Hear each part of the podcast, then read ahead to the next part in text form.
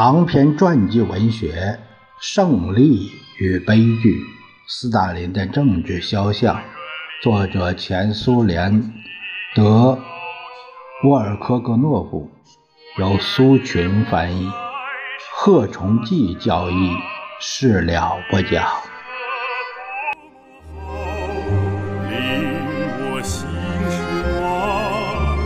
在这迷人的晚上，夜色多么好，你我心上。至今还有不少人想把斯大林这种极端反人性的活动，同他作为党和人民的首脑在实现社会主义计划与纲领方面所采取的步骤与措施区别开来。即使我们按照这些人的逻辑承认斯大林在这方面的功绩，我们首先在道义上也无权给他发免罪符，说明他在犯罪时真诚地相信他是为了祖国的利益而犯罪。假如为了创造祖国的利益需要千百万人人头落地，这样的祖国利益是一种什么样的利益呢？因此尼谢赫鲁晓夫在20大上的一番话是很有争议的。我们不能认为斯大林的行为是一个疯狂的暴君的行为。他认为，为了党和劳动群众的利益，为了保卫革命成果，需要这样做。悲剧也就在这里。不能同意这种说法。斯大林意识地建立了个人专制社会。他认为在个人专政条件下，他有绝对自由选择所使用的手段，这同保卫革命成果有什么关系呢？可怕的陶醉的绝对权力感驱使着他。斯大林清楚知道，不管是科肖尔、波斯特舍夫、卢祖塔克、丘巴尔还是埃赫，都不可能是人民的敌人。充其量他们可能在某一点上同斯大林有分歧罢了，然而即使这一点也没有公开表现出来。不受惩罚、没有监督的状况鼓励了斯大林，使他表现出最凶恶的残暴本性。他所建立的体制为独裁者胡作非为开辟了广阔天地。斯大林的绝对自由意味着他的所有臣民的绝对不自由。但是领袖为了道义和社会的迷彩，继续公开地做出各种伪善表演。绝对的权力使他绝对的步入了歧途。有一种说法认为，斯大林的悲剧在于他相信人民的敌人是存在的，因此镇压了他们。这不仅仅是天真，而且是根本错误的。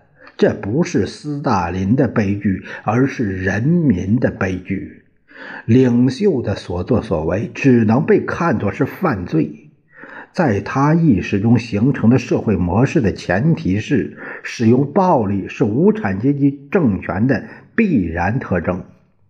完全可能斯大林想按自己的方式繁荣社会，想让这个社会的成员在物质上富裕起来，毫无疑问也想建立一个强大的国家，但是他不愿意，根本就没有想过问一问社会的成员，他们希望怎样和用什么方式实现社会主义理想呢？在坚定地争取实现既定目标的过程中，斯大林面对这样大规模的迫害不止一次动摇过。根据总书记的建议，在党中央1月全会，也就1938年，对党组织在开除共产党员出党方面的错误问题进行了讨论，就完全可以说明这一点。在听马林科夫的报告以及巴吉罗夫、波斯特舍夫、科肖尔、伊格纳季耶夫、季明、卡冈诺维奇、乌加罗夫、科萨列夫的发言时，斯大林对迫害的规模、无法无天的程度和对干部无情打击的程度不能不感到惊讶。举例来说，波斯特舍夫在发言中指出，来到古北雪夫后他见到的局面是，由于清洗州执委会区委的正常活动实际上已经瘫痪，由于许多区委只剩下2-3名成员，这些区委实际上已经停止工作。在全州这样的区委有30多个。斯大林、贝利亚、叶若夫、马林科夫、莫洛托夫立即把全部责任栽到波斯特舍夫头上，虽然他刚刚来古北雪夫工作。在翻阅了一些材料后，我们有一个印象，在全会召开之前就已经决定收拾波斯特舍夫了。实际上，从报告人马林科夫起，所有发言者都把重点专门放在波斯特舍夫的错误上。在斯大林插话的鼓励下，卡冈诺维奇在全会上担当起批判波斯特舍夫的主角。值得摘几条他的论点。我很了解波斯特舍夫，去年我受中央的委派去过基辅，当时我们揭露了波斯特舍夫同志在领导基辅和乌克兰党组织方面的许多严重错误。波斯特舍夫在基辅工作期间实际上不按党的指示办事，为此当时中央就把他从基辅撤下来了。原文就是这样写的。波斯特舍夫对人民的敌人视而不见，这简直就是犯罪。他甚至在所有麻雀在屋顶上吱吱叫时也看不到敌人。在休息室观察你和在这次全会上听你发言，我肯定你是在同党中央耍花招。我在生活中从来没耍过花招，波斯特舍夫试图反驳。波斯特舍夫在全会上说，他说的是重弹敌视党的烂调。他没看到最近1年里我们提拔了10多万新人，这是我们伟大的斯大林的胜利。卡冈诺维奇在谈到斯大林的胜利时，无意中讲了被迫大规模替换退出队伍的领导人的情况。卡冈诺维奇之流智力低下的人认为，无法无天造成的干部队伍的巨大缺口是一种有助于革命更新各级领导成员的形式。亚罗斯拉夫斯基、马萨列夫、乌加列夫的批判发言更为激烈，已经不是简单的批判波斯特舍夫，而是赤裸裸的指责他和审判他。可以清楚看出，这次正是波斯特舍夫被选为牺牲品了。看来卡冈诺维奇把自己长期以来对波斯特舍夫的厌恶传给了党的领导人。被邀请来参加全会的古比雪夫州委第2书记伊格纳托夫完成了粉碎波斯特舍夫的任务。他干脆把波斯特舍夫的行动叫做反党的行动。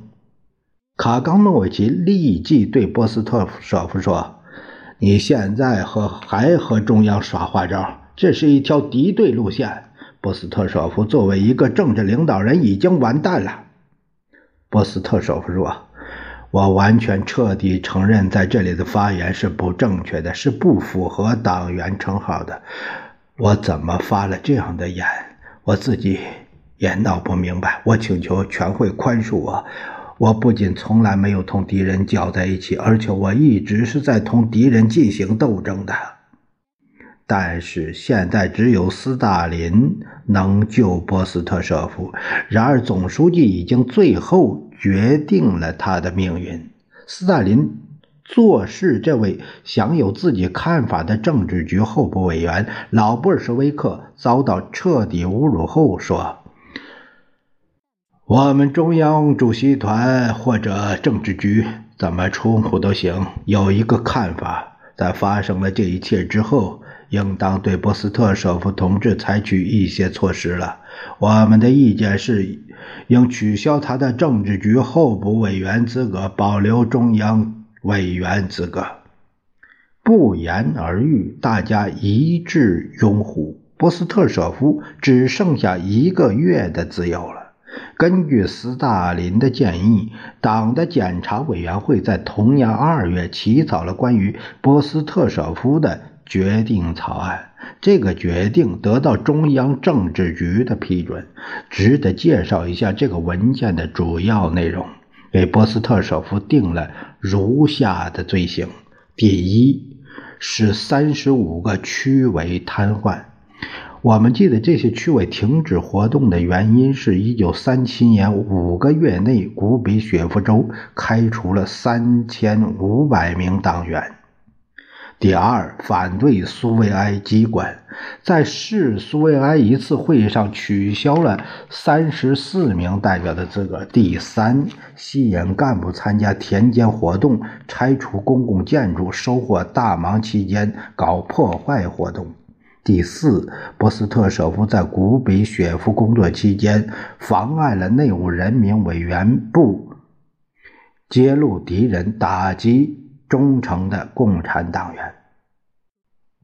第五，波斯特舍夫在乌克兰和古比雪夫的助手都是人民的敌人、间谍。第六，波斯特舍夫知道在州内有一个反革命的右倾托洛茨基组织，认为帕比波斯特舍夫所有上述活动是为人民的敌人效劳的反党活动，把波斯特舍夫开除出联共。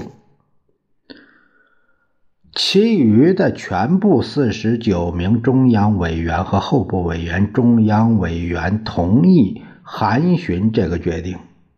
斯大林又没有填函询票，只要有可能，他一贯极力少留痕迹。波斯特舍夫的命运已经决定，后来被逮捕和枪决了。斯大林对干部的关怀，在波斯特舍夫案件这个例子上特别明显地表现出来。由于一系列原因，斯大林不喜欢这个党的高级领导人和列宁老禁卫军队伍中的共产党员。斯大林听一句话，进行一次谈话，知道一个事实，就足以对一个人做出自己的最终判断。在那些年代，这可能就是判决。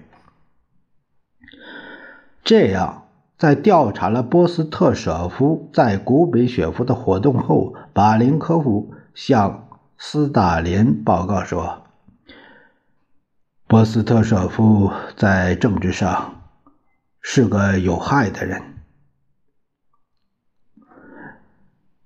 还留着他做什么？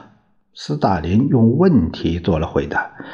不是所有的人都看出了，或者更确切地说，不是所有的人都特别注意到一个情况的意义。科萨列夫在那一次1月全会上发言时，同梅利斯发生了冲突。科萨列夫实际上批评了不重视做共青团员工作的工农红军政治部。军队里有50万名共青团员，而每年被吸收入党的只有几千人。梅利斯一听火冒三丈，共青团中央不管军队共青团的事儿，我建议伯罗多夫去领导军队共青团，他不干，都愿意让中央来领导。梅利斯与科萨列夫原已存在的不睦可能加剧。有谁知道，在这个共青团领导人的命运中，这种不睦是不是起了可悲的作用呢？这次全会本来是讨论在处理共产党员个人问题时出现的错误，但他又悄悄地转到那条可悲的老路上。原来所有这些错误过火行为不是别的，都是未被挖出来的敌人搞的阴谋诡计。